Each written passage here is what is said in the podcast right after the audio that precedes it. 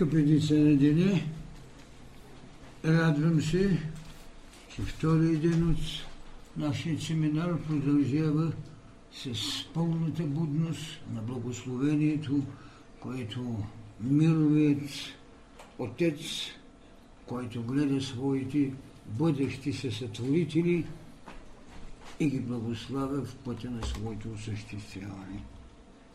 Радвам се и искам това, което трябва да оставим, че образът на обществото път на мъдростта трябва да бъде с извор на чистота, да всеки, който мини край него, не да се загуби, а да се огледа. Смутното огледало няма да има тогава, когато съвестта не е достатъчно будна и отговорността е достатъчно жертвена. Благодаря ви.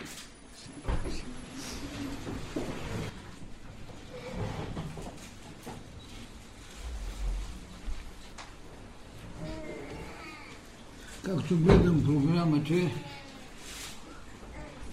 тази тема има своето разгръщане.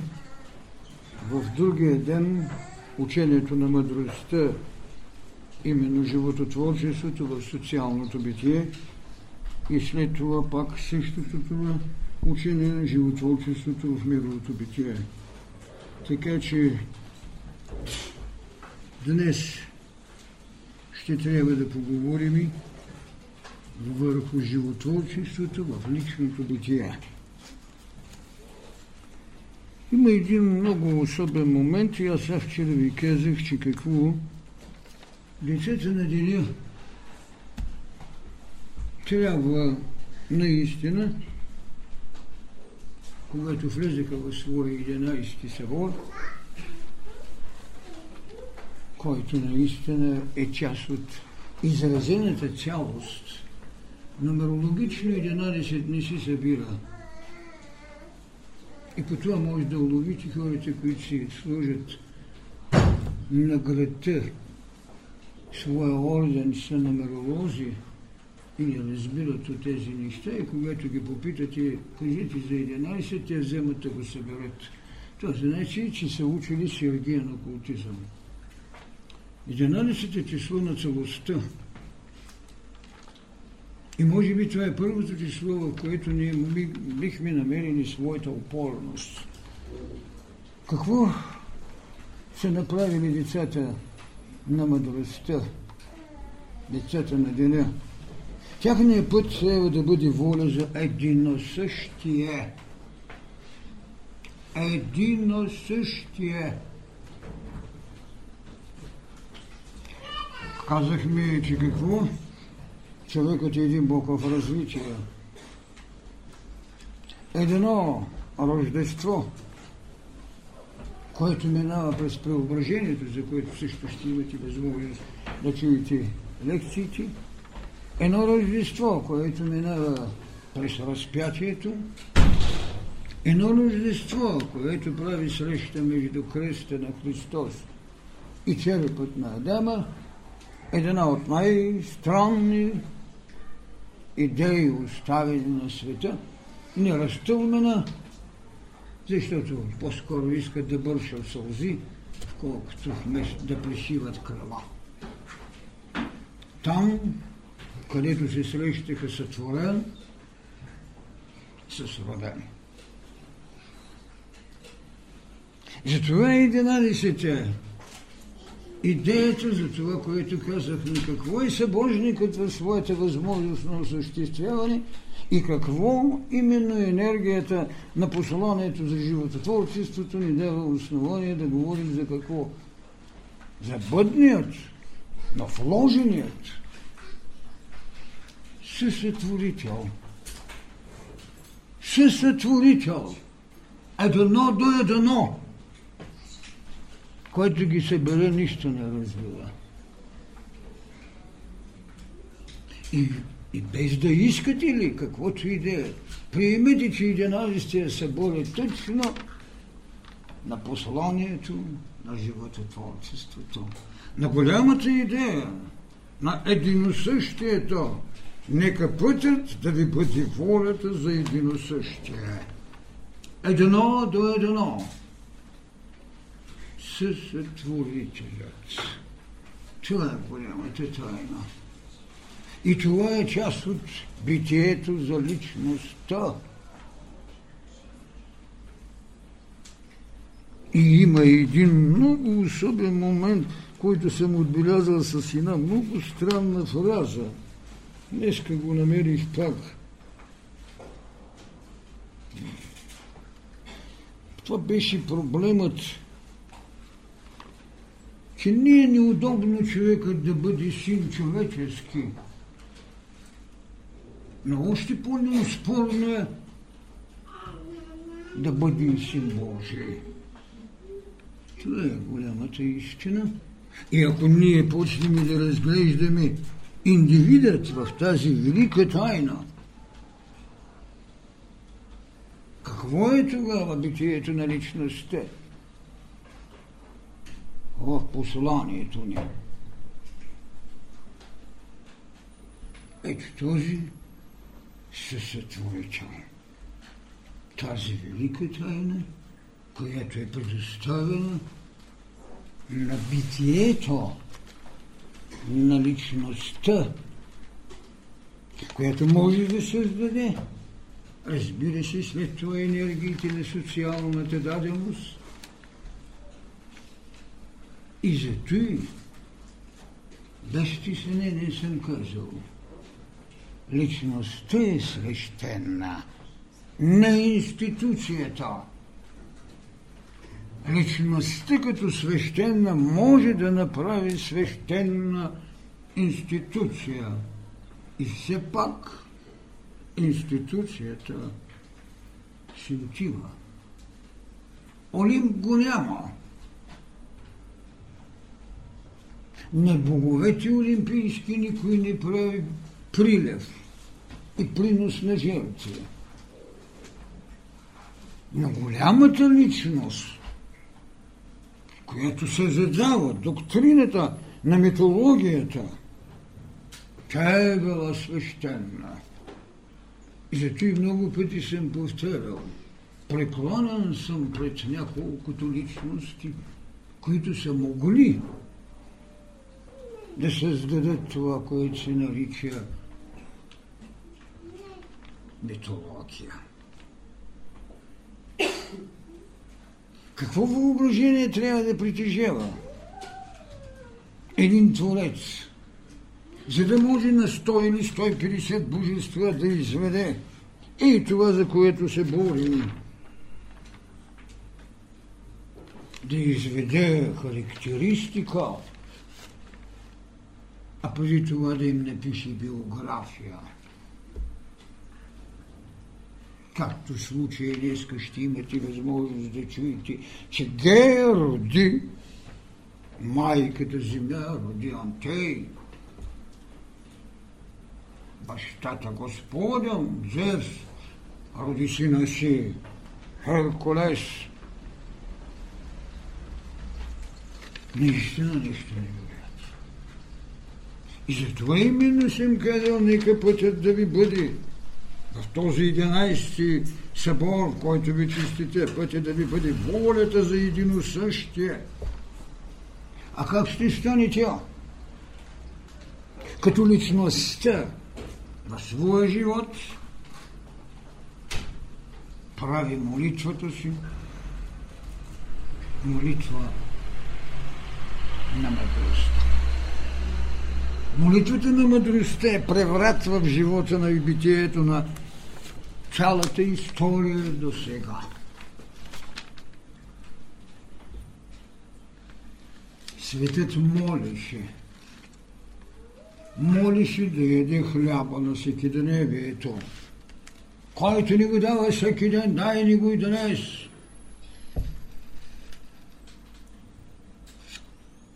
Светът търсеше в учението на Христос идеята за причастие. Този хляб е моето тяло, това вино е моята кръв, която изливам. żoną resurrekcji. I se powtórzy do tej ulicy to chleba to nasz, греховете наши, нека ги простиш, така както ние прощаваме. Вижте каква антитеза постави, но се търси прощаване. За първи път казваме, научи ни живи да бъдем в Тебе, светли в дух и душа, целомъдрени в мисъл и тяло.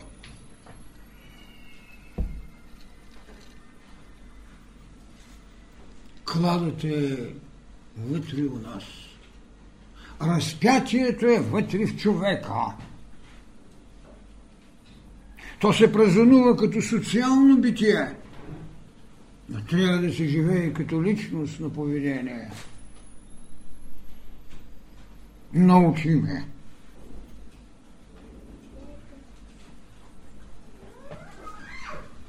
И вие не може да изградите друга обич във всемирността, ако наистина не се научите. Признанието към всемирната даденост не може да бъде променена. То е това, което се нарича да се свети името ти. То е това, което се нарича да провери царството ти. Това царство беше митологично. Това царство беше преизподно. Това царство беше доведено до небесно. Но ние казваме, че царството е власт, защото олтарът вече е книгата на живота. Това пък, което в третата точка на пожеланието си казах, нека за олтар на служението да ви бъде книгата на живота. Книгата на живота.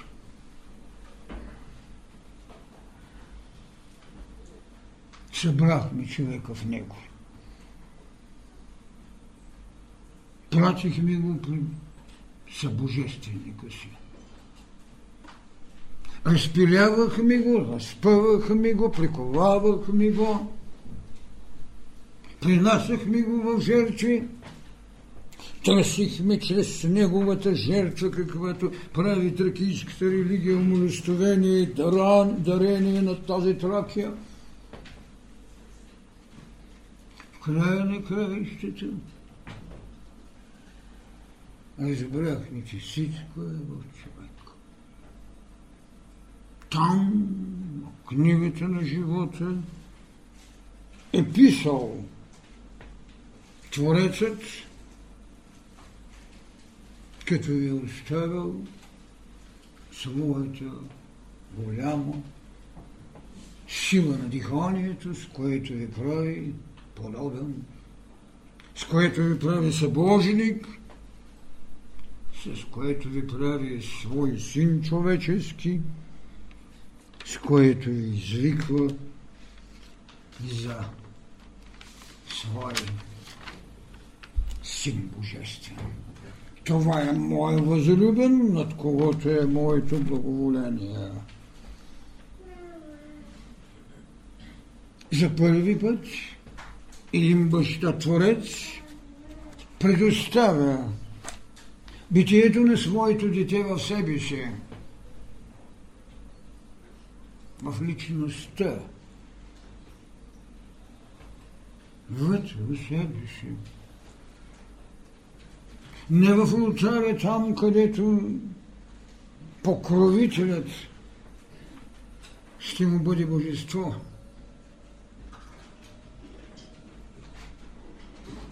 Не в олтара, на който трябва да търсиш умилостовение за своя Бог.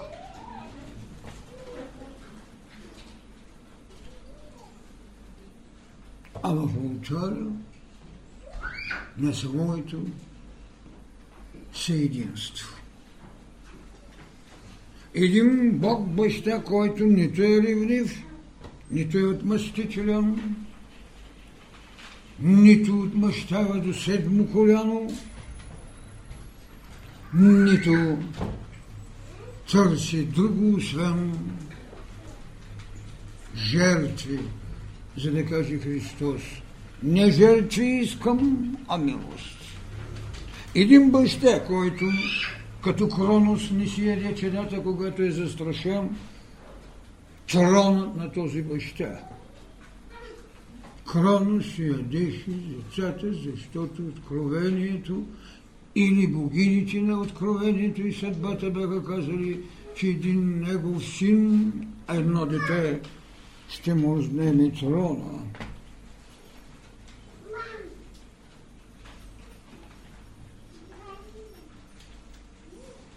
Божеството, което изповядва истината и което ще прави живот от своя Бог, рече на своя син да седне отдесно на Отца. И културата на прозрението, която е безспорна култура сега на животворчеството, го изведе в идея на едино същие. И той не се страхува да направи това, което ще доведе неговото дете в идеята на единосъщието до Съсътворителят. Колко енергии носи посланието на живототворчеството. Изхождайки от тази голяма гама, да стигнете до това личността да води битка чрез мисълта си, както казахме, за очовечване. Личността да води битка за обожествяване с това, което наричахме откровение. Вложеното, но неизведено в живот, създаваше културите, с които се търсеше обожествяването на човека. И богове, и посветени не смееха да кажат и да изведат чакащия Бог. Дори тогава, когато можеше да се победи човека, нямаха нито социалният, нито личният кураж да го изведат в битие. Оформената личност, обожествената личност в събожествеността на своя Отец. От тук създаваха иерархии на жертви или чрез жертви изкупваха един безгрешен грях. Правото на личността да се събожествява. Защо ни е дадена тази иерархия или тази енергия изначалният Адам?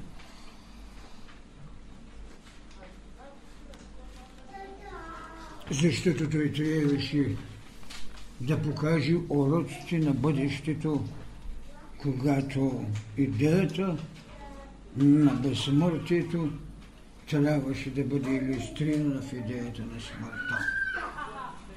Не можеше да се говори за смърт, ако не беше сложен символа сам. Виждате през колко култури трябва да мине личността, за да има лично битие.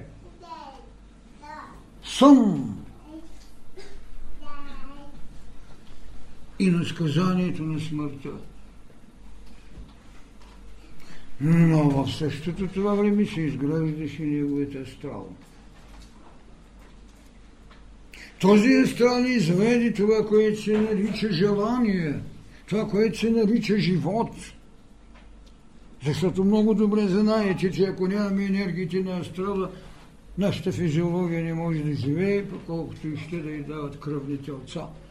Сега науката откри как може да имате изобилие от кръвните отца. От пъпната връв отбелязано от солярите източници. Дали ще може да нахрани целия свят с кръв, след като пък има групи. Но идеята е, че има откъде да намерите извор, да нахраните и на материя. Но тя винаги ще бъде умърчавана, когато няма дух.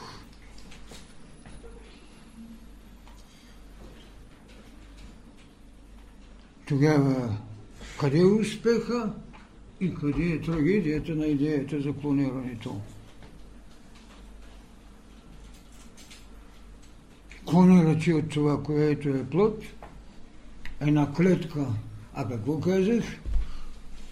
Че човешкият организъм е от милиони бокчета. Но бокчетата се правят от дух, па макар и да са били митологични, стихийни сили, в които има енергии, които се извеждат, за да направите бокчета.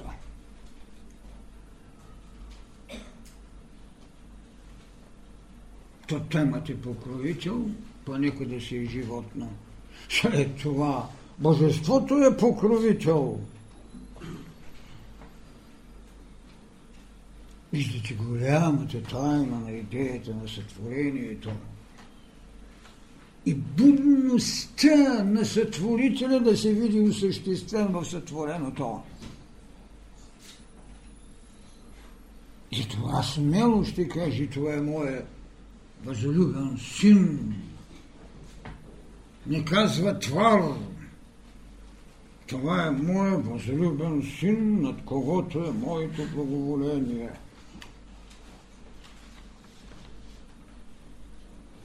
Но едно не е свободен на самия Бог. В търсената свобода на сътвореното той се осъществява. И затова, когато дойдем до културата на свободата, до духовната вълна на свободата, ние казваме, че имаме живот в Бога и то не може да бъде дори и доктрина и култура. Но целостта,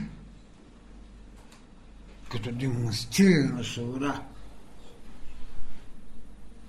вложена в нейната идея на развитие. Човекът, Бог в еволюция. Човекът. Сега не говори за социалната общност. Говори за човекът. Говоря за личността. За личността, за личното битие.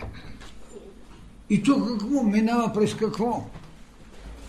През това, което на един Адам е казано и дадено. Казано е, че трябва да бъде сътворено. Дадено му е цялата мирова плът. Поставено му отношение.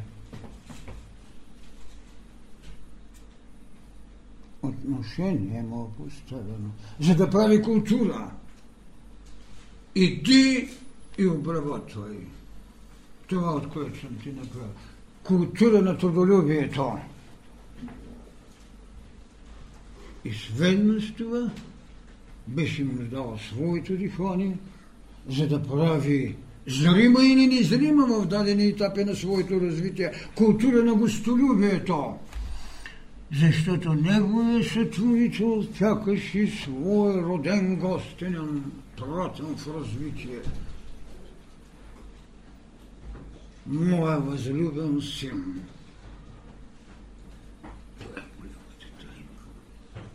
Така че виждате как вървят тези култури. Тази неизбежност, с която, когато съм определял тук на едно място, съм казал, добре, какво е присъствието на мъдростта в личното битие? Това е неговата вътрешна изповед. Неговата вътрешна изповед.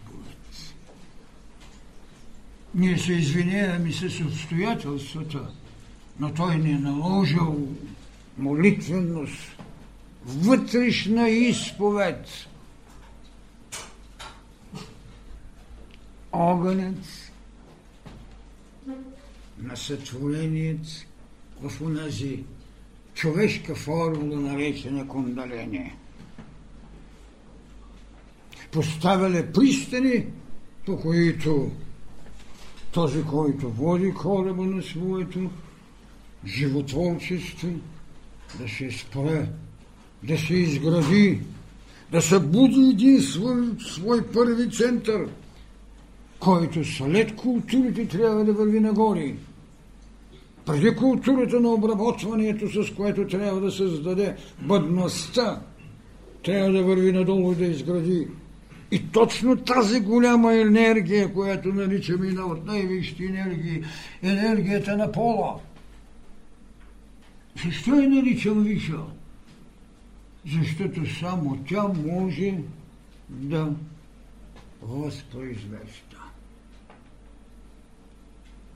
И тя, която в милиони години е употребена, да създаде материя, която наричаме мозък. Защото мозъка не мисли, той приема. Най-финната енергия прави най-финната материя. Виждате ли какво значи да имате лично битие? А тогава, когато имате лично битие, вие може да кажете, мога ли да направя социално? Мога ли да направя универсално битие? Защото в края на краищата това, което правят миловите учители, то е универсално битие.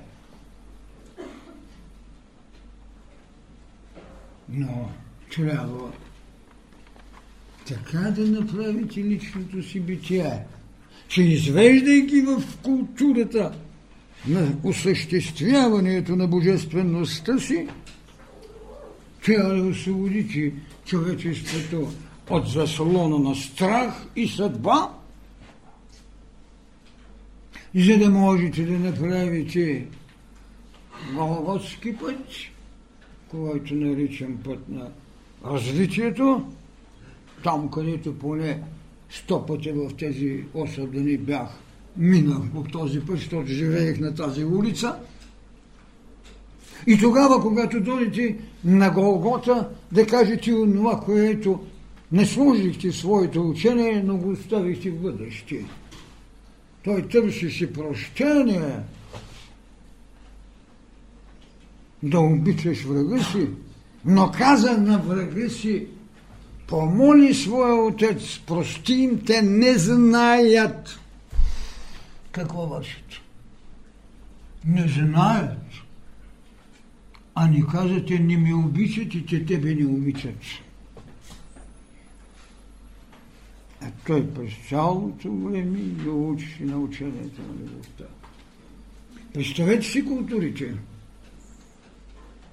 И пред праг на едно битие, кое е битието на възкресението. А без възкресение вие не можете да направите едино съще. Няма едино съще без възкресение. Но дали трябва да се мине, някой да разпъва, друг да ва погреби, някой да дойде сутринта да види дали сте в гробницата си. Не. Това може да го правите семинутно, сечасово, седневно, собственото си притежание на гробница на възкресението. Тук. Семинутно може да искате възкресение, но семинутно трябва да се търсите. И тогава вашите мисли, които ви следват, в тези Марии, които се разтичаха там да го помажат, да дойдат да видят сутринта дали сте там.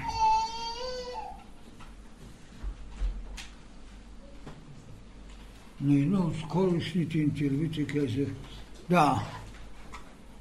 Много ми е обидно вечерта, като се прибера, да си кажа, сега ще направя една ръвна сметка. Днеска толкова с грях извърших, толкова с добро, толкова седи какво си, толкова свое. Това е бабите, когато бавят за уроки.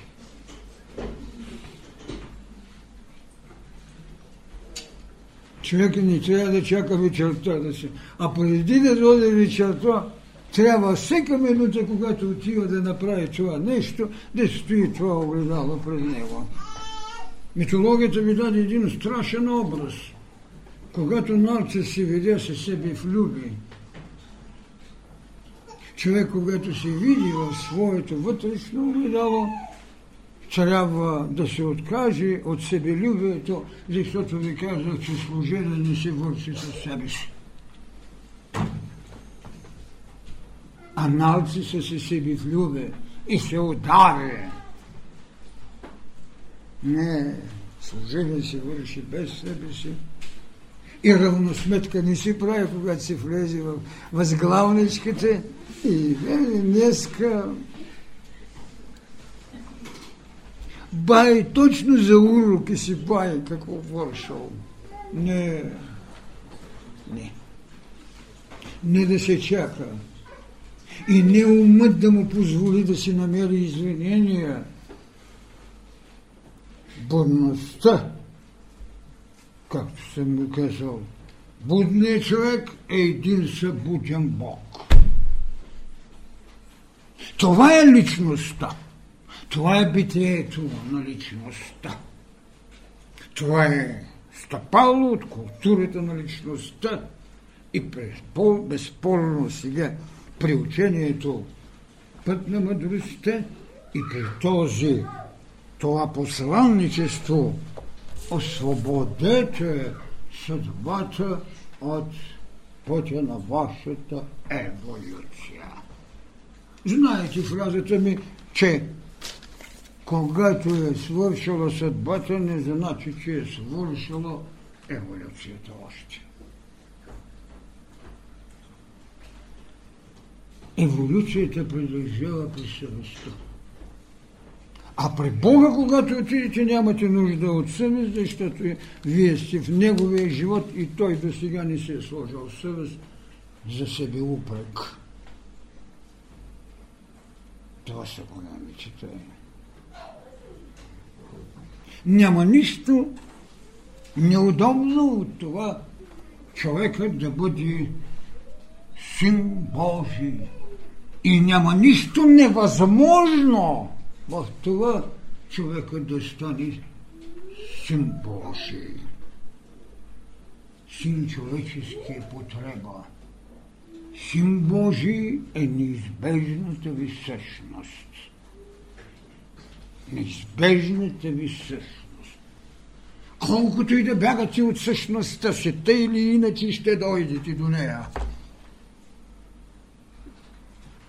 И не в равносметките нощни, а в будността на човекът, който е събудения Бог вас. Ако трябва да продължи требата за всяка стъпала от културата на човека, часовете няма да стигнат, а не е потребно, защото това е ваше право.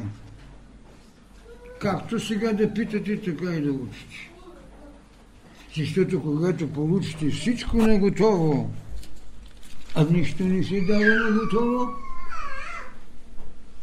а ви се даде един закон, какъвто се даде в древната култура на Индия, моето карма е такава. И се задавате интелектуалните мързелищи, вентелици. Затова светът се роее. Много му удобно. Чадърна заслона и люлката, носена от вълните на социалното. Разбира се, радостта на социалната люлка е утешението, че съществуват, а не разбират, че не живеят. идеята на учението път на мъдростта е да кажем на децата на деня, че трябва да направят всичко, за да почнат да живеят, а не да съществуват. В лекцията си за трите книги точно това казах. Аз не мога всичко да си върна какво съм казал. Но вие можете да си изведете и да знаете, че мисловната същност на дърветата е корена. А хората се възхищават на короните. Потърсете корените на собственото си живеене. Потърсете корените на собственото си живеене. И тогава ще видите, че културата на личността ще мине през будността на кундалини и в учението на осъществяващата си мъдрост. Човека ще сложи още едно зрение, зрението на вътрешният, на събуденият Бог вече в него, който дава прозрение, а не съображение. Прозрение, което ви дава идея за жертва, защото си знаете предназначението. Страх от жертва има онзи, който не си знае предназначението. Както един политик каза, ами питах го какво си, баща ми ми каза да вярвам на еди кой си. Друг политик пък каза, ми аз се измамих, защото вярата ми излъга. Когато на вярата сложите знак на съображение, тя лъже, но вярата не лъже, тя е знание за незнайното.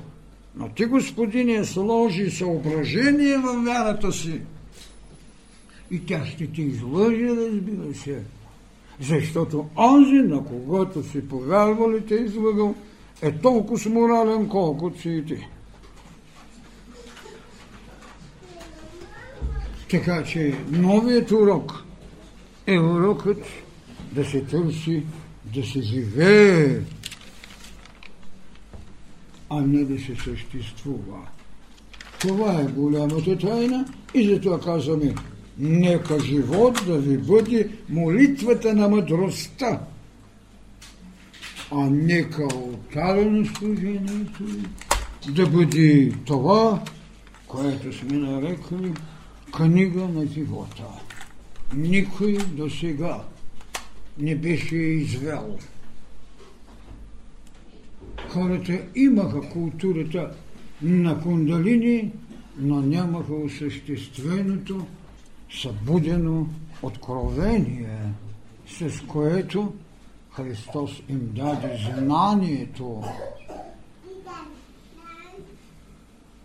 Знанието, че там у нас има книга на живота и че тя ще е последният алтар, в който човекът ще влезе в истината.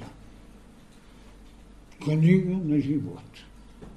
На листена, както казвам, да повторя тази хубава дума, на листената книга на живота, писан от богове, писани от стихии и писани от това, което се нарича Адамово начало, до това, което се нарича това е моя възлюбен син, който е един и същ в моя път. Това е битието на личността. Благодаря ви.